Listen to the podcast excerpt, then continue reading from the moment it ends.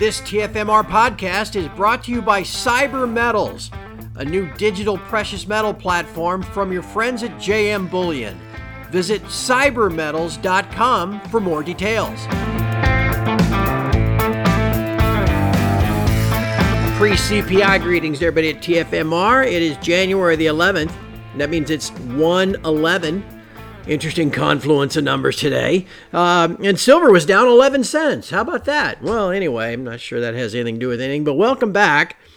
Very frustrating day for us as the banks weighed heavily into silver.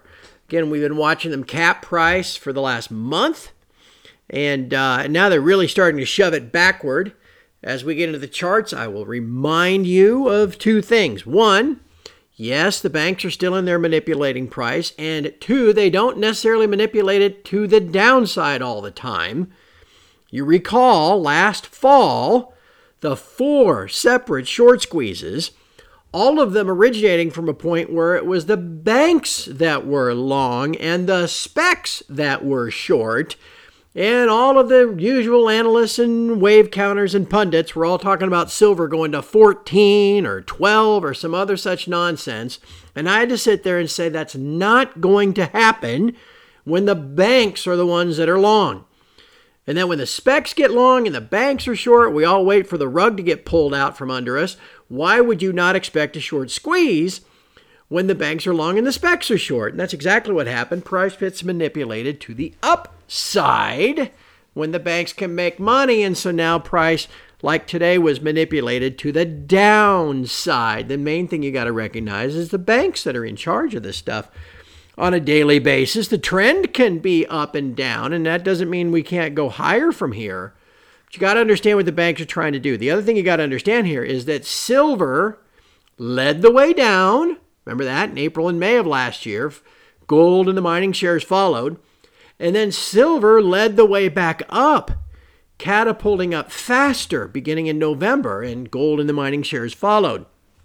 And now silver's been capped and they're trying to shove it back down. So what I'm getting at is that we're probably kind of close to the end of at least this little phase of optimism and upward bias in the metals and the mining shares. There might be some room left to go, and who knows? Maybe we'll get some of that tomorrow after the CPI. But we're due for a breather. As I keep reminding you, the first 4 to 6 months of this year are going to be frustrating. You're going to go up and pull back and go up and pull back.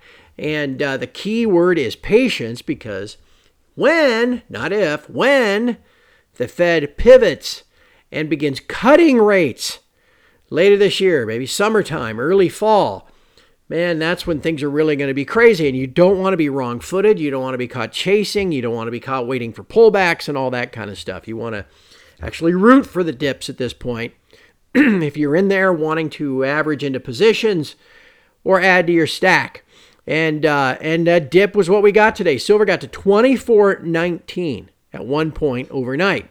Now, after that happened, the dollar ended up being sideways on the day, and rates ended up being down. Regardless, silver plunged from 24.19 all the way to 23.34.85 cents to the downside, 3.5%. Yeah, that sounds about right.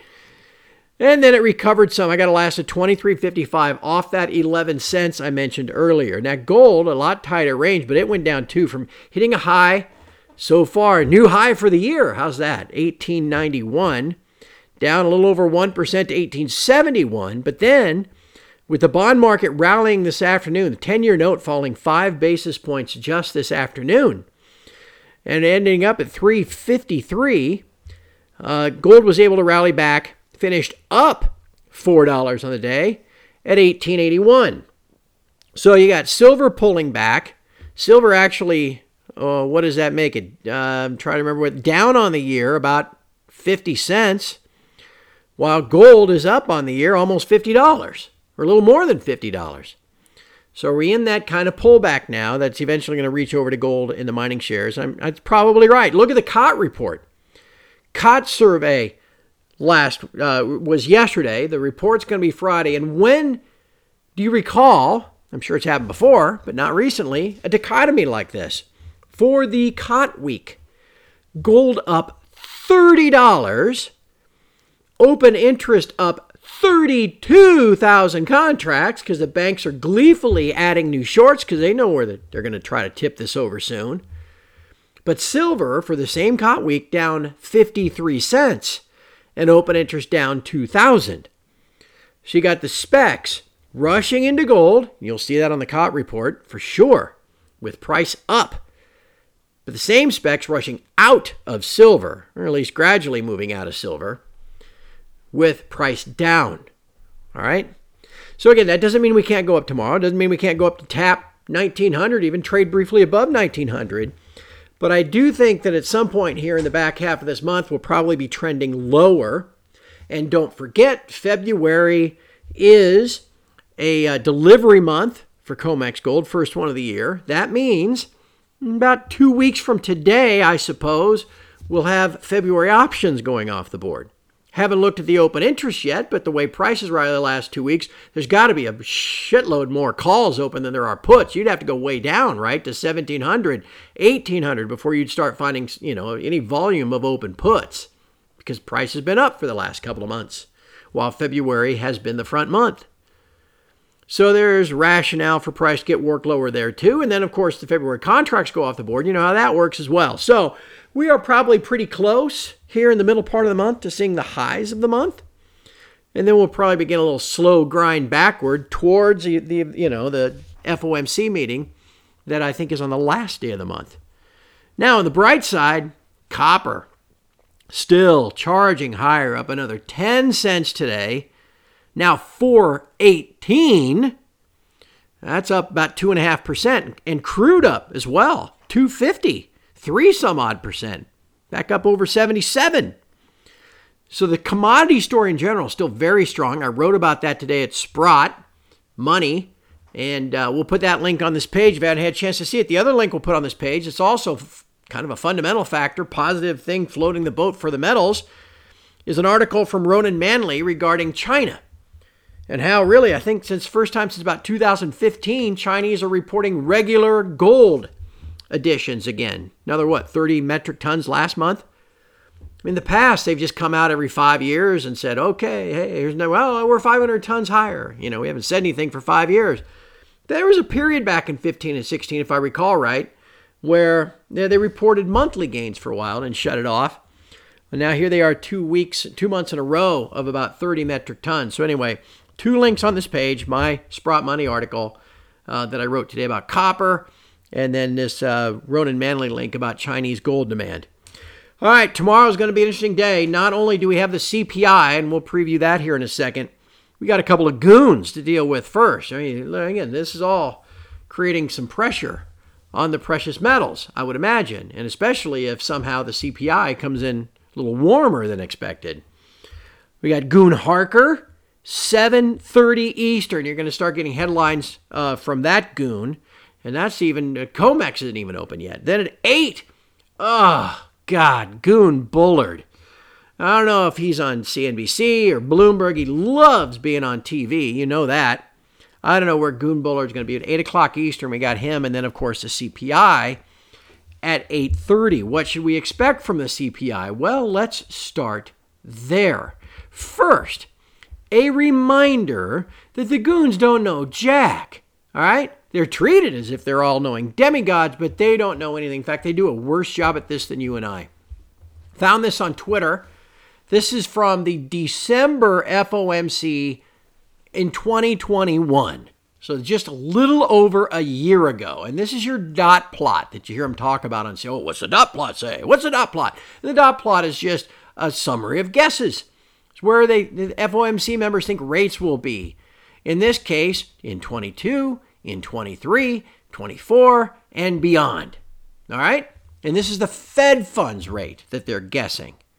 And again, this is just 13 months ago. And notice where the dots were. The vast majority of the dots for the projected Fed funds rate at the end of 2022 was around 75 basis points. 75 to 100. Where did we end up? 425 to 450.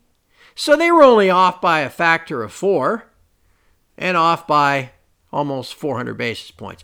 Where a year, 13 months ago, what were they projecting for the end of 2023? Oh, somewhere between 1.5 and 2.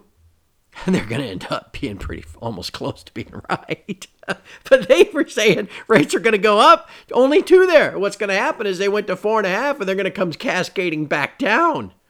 And they'll end up being right about 23 or 24.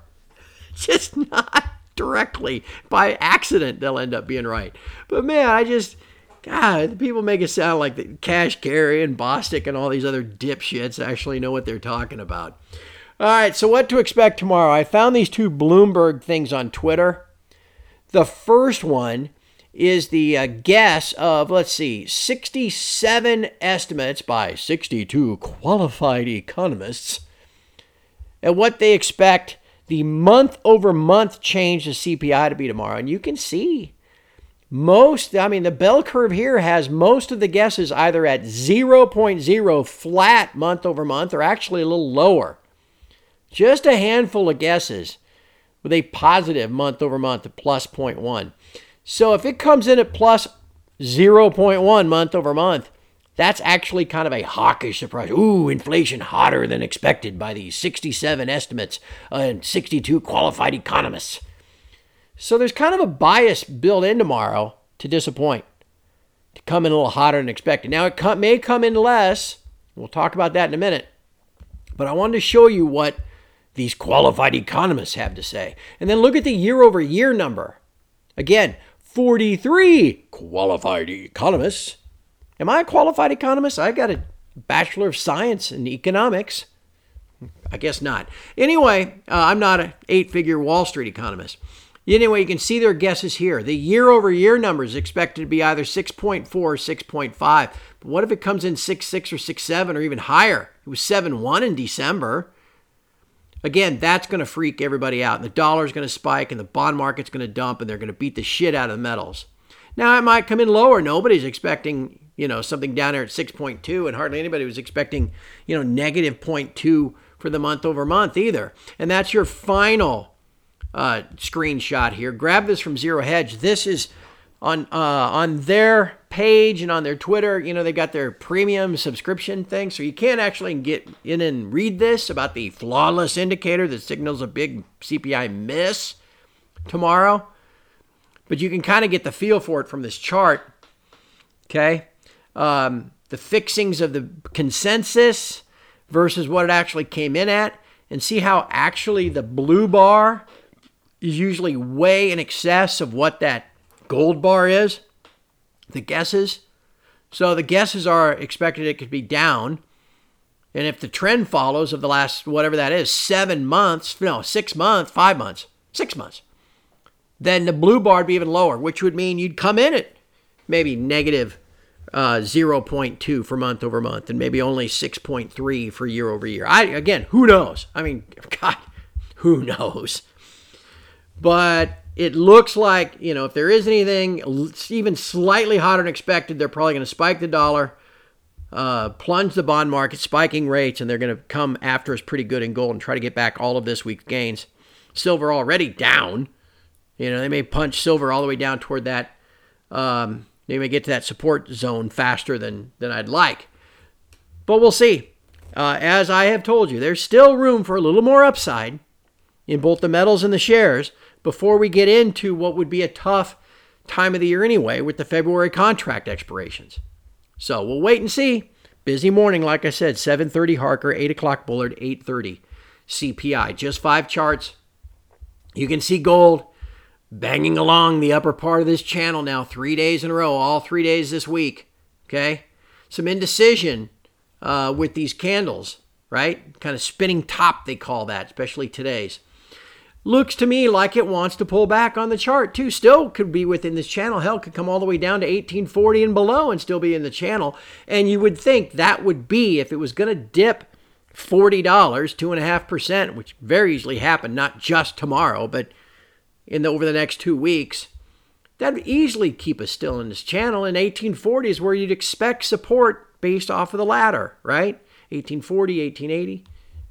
So anyway, we'll watch to see what happens with gold tomorrow. Then there's silver. Wait a second. Oh, I don't have my... Silver's next. I'm sorry. I put these charts kind of out of order because I wanted to go in a different order today. Next up is the GDX, which continues to trace out this massive dip bull. Almost perfectly. Look at the interval. Well, first, you got to draw this resistance line where it had gapped down in early May, okay, below, you know, from 34 down to 32, down to, you know, it was a terrible day back in early May. Bottomed out at 30 and then rallied back up and tried to fill that gap. And then beginning in the 1st of June, plunging down to that low in late September.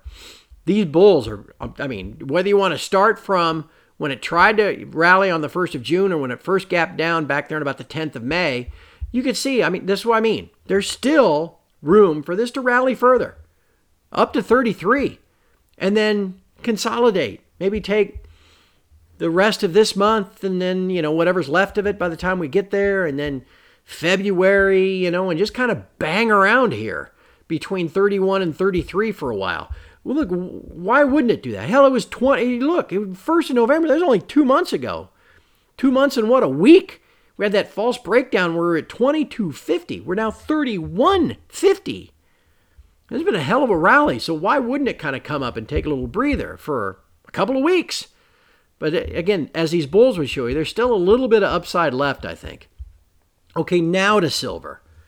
And again, remember what I told you. The banks will manipulate price whenever it benefits them. And thus, I thought I would give you this chart today to show you what they're actively doing now. And if you just go back to the fall, because everybody forgets how I was telling you about this on a daily basis. We're not going to 14 and we're not going to 12, not when the banks are already net long. Remember, when they get to 20,000 net long on the COT report? I'm looking at one right now from the end of August. The banks were net long 18,000 contracts, right? Right before short squeeze number 2 that took price from that low of the year at 1750 all the way up to 20. That's 250 on 1750. What's that, 15% in 6 days? And that was the second short squeeze. You can see the first one, and then the second one, and then the third one later in September, and then the fourth one. Excuse me, the fourth and final one that took off on the 4th of November. All right, now I want to show you something here. Notice how the first 3 short squeezes kind of went up to the same area. The first one went up there to about 21. Second one went up to 20. Third one started a little higher, and it went up to 21, almost 2150. So when short squeeze number 4 blasted through 21 and 2150, went to 2250, what'd you expect to do? Well, you would expect it to pull back to 21, 2150. What had been the resistance on short squeeze 1 and 3 becomes support after short squeeze 4. But then it continues and goes all the way up to 2450. So where would you look for support now? You should be able to do this on your own. What do you need me to tell you this for? Support would be where that short squeeze petered out. In early November, it went from 19 to 2250 in 1, 2, 3, 4, 5, 6, 7, 8, 9 days. 19 to 2250. That's 20%. So where would you find support now? Well, we've been talking about this now for over a week. Somewhere near the 50-day, which is at 2253 and rising, or below 23, 2250, maybe slightly below there, 2230. Yeah, if you're looking for a dip to buy, looking for a chance to get long on a trading opportunity and a bounce, that'd be your area, okay? Keep watching for it. Then there's the Silge. Hey, look at this.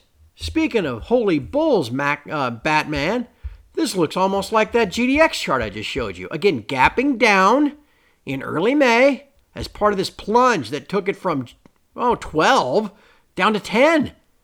Then rallying back up over the course of May into early June, filling that gap and then failing and falling all the way to 8. So if you start a bull when it filled that gap on the 1st of June, mark the bottom right there at that low of 8 in late September, you're like, we're tracking right up to it. Again, why do I think there's still just a little more upside to the shares? There you go. And if you extend the bull back to the day it gapped down in May, well, you could see that, you know, kind of carries us toward the end of the month into early February. But again, then why wouldn't you expect to go sideways? 8 to 12, right? Damn near 12. That's almost a 50% move from the lows to getting back to the top of this bull. you'd expect things to consolidate. That's what's going to happen. It's just a question of whether we get a little more gain before it does happen. And finally, let's put the two together. Remember, here we got the silge in candlesticks, and then silver is a blue line. Remember, we noticed this gap that suddenly opened, and it's been moving tick for tick, and then you get this big, huge, yawning gap that opens in December. The question was, one of three things was going to happen. The silver is going to rush to catch up, price of silver is going to rush to catch down, or they're going to meet in the middle. Frankly, I think they meet in the middle. Why doesn't the silge continue up toward 12 like I just showed you? And why doesn't the price of silver pull back to about $22.50 like I showed you? And then, lo and behold, they're all locked up right back in sync again. So that's where we're going in the bigger picture. Like I said, still a little more upside potential, but eventually with the calendar, with the option expiration, contract expiration, heading toward the Fed, all that stuff, we're going to peter out here. Silver's telling you that. Will we get a little more upside off the CPI tomorrow? Nah, I have no idea. It remains to be seen. But one way or the other, we're due for a little sideways action into the end of the month, and that's coming, okay? So just don't be all freaked out, shook up, angry, and all that stuff when it happens, because it's going to happen. All right, that's it. Good luck tomorrow. Good luck with them goons. Good luck with that CPI. We'll be here to write about it, and then we have a Thursday conversation tomorrow with the one and only Tom Luongo, our good friend and longtime turdite. It's about 30 minutes. Yeah, trust me, you're going to want to listen. So tomorrow will be a post in the morning and a Thursday conversation in the afternoon. Good luck. Good night. God bless. It's your pal Turd Ferguson signing off, and I'm out.